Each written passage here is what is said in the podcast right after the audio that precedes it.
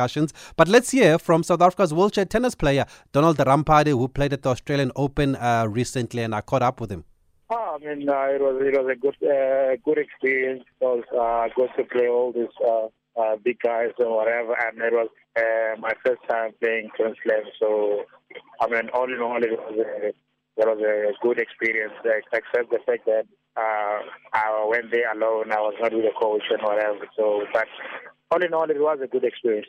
So, how do you look back at that quarterfinal match? Are you disappointed with your performance, or the fact that you, you, you went there without without a coach? Are you happy with your performance? I must say I'm I'm, I'm happy with the way I played and all that, but I feel like if if my coach was around and all that, it was gonna be much better. That even the performance was gonna be uh, a bit better from how I played and, and whatever. So yeah, I'm I'm happy uh, the way I played. I mean, he just played better uh, that day, but um, you know we're still gonna meet in future. So yeah, he just played better there that, that day. I remember when we spoke to KG Montjane last year, she had gone to Wimbledon or the year before, and she also went w- w- without a coach, and it was financial challenges. From your side, why were you not able to travel with your coach? Yeah, it is. Uh, it's the same thing. Uh, it's also the the, the, the, the funding challenge because uh, if uh, we had money, we were gonna fly my coach uh, with, but because of we didn't have uh, enough cash and whatever, so we couldn't fly him uh, to Australia to come and join me.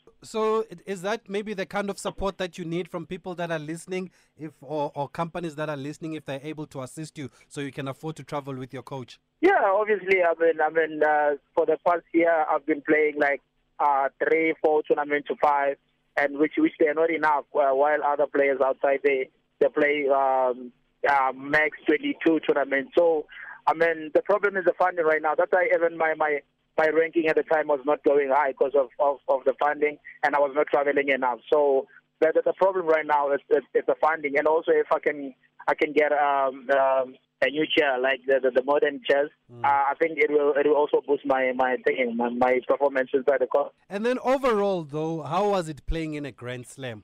Yeah, it, it was a, it was a great great feeling. I mean, it's a, I mean, it's a feeling that uh, if someone go there and have that feeling, I don't think uh, someone will will, will want to let go of that feeling and they will want to go back and play more and more Grand Slam because it's, it's one of the best feeling ever. For those of us who are watching on TV, we saw even some of the matches in the wheelchair tennis tournament were being shown on the main channel. As a player, did you feel did you get some did you feel that you were given the same respect by the organizers as other players, even able-bodied players?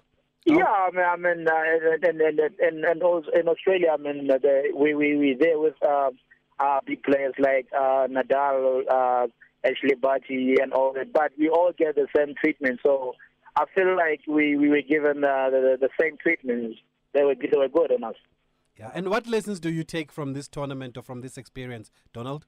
Oh, you, know, um, obviously, uh, the, the, I mean, as I said uh, in, in the other uh, interview, that you know, me playing with these big uh, players every now and then, it will help me to have like a better understanding of them next time when I play with them. So uh, it was just um, um, awesome experience, and I would love to play with these uh, top players every now and then, so that I, I have better understanding on on them next time when I'm playing them. But you did beat a top player though in the warm-up tournament, David Wagner. How big was that win for you, and how much confidence does that give you? Oh, it was it was a big win for me because I mean it was it was the, the the third time I play against him, and and I always um, I mean beat him in the street set and whatever. So it was a it was a um, a, a big win for me and also, you know, it, it, it was a, it, was a challenging one. It was, it was not easy. I mean, he's a he's a Grand Slam winner, and former world number one. So I'm just happy that I could I could manage him and end up winning the match.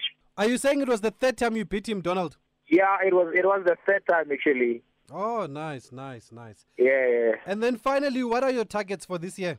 Uh, obviously, the target for this year is for me to get into the top uh, top seven. So uh, the next uh, the next trip right now is gonna be USA, uh, uh, which is it's beginning of, of March. So I'm going to try and collect points there so that I can get to top top seven, so that I can play all the Grand Slams this year. So that's the plan for, for this year to play all the Grand Slams. Okay, thanks, Donald. All the best, man. Okay, Donald Ramphadi, South Africa's wheelchair tennis player, talking about playing at the Australian Open and the challenges that he faced uh, there. Hopefully, he can get the assistant that he needs to uh, compete on the tour this year. We're going to have to leave it there. It's 8 o'clock. It is time for news. Not looking good for Al Ahly at the FIFA Club World Cup. Two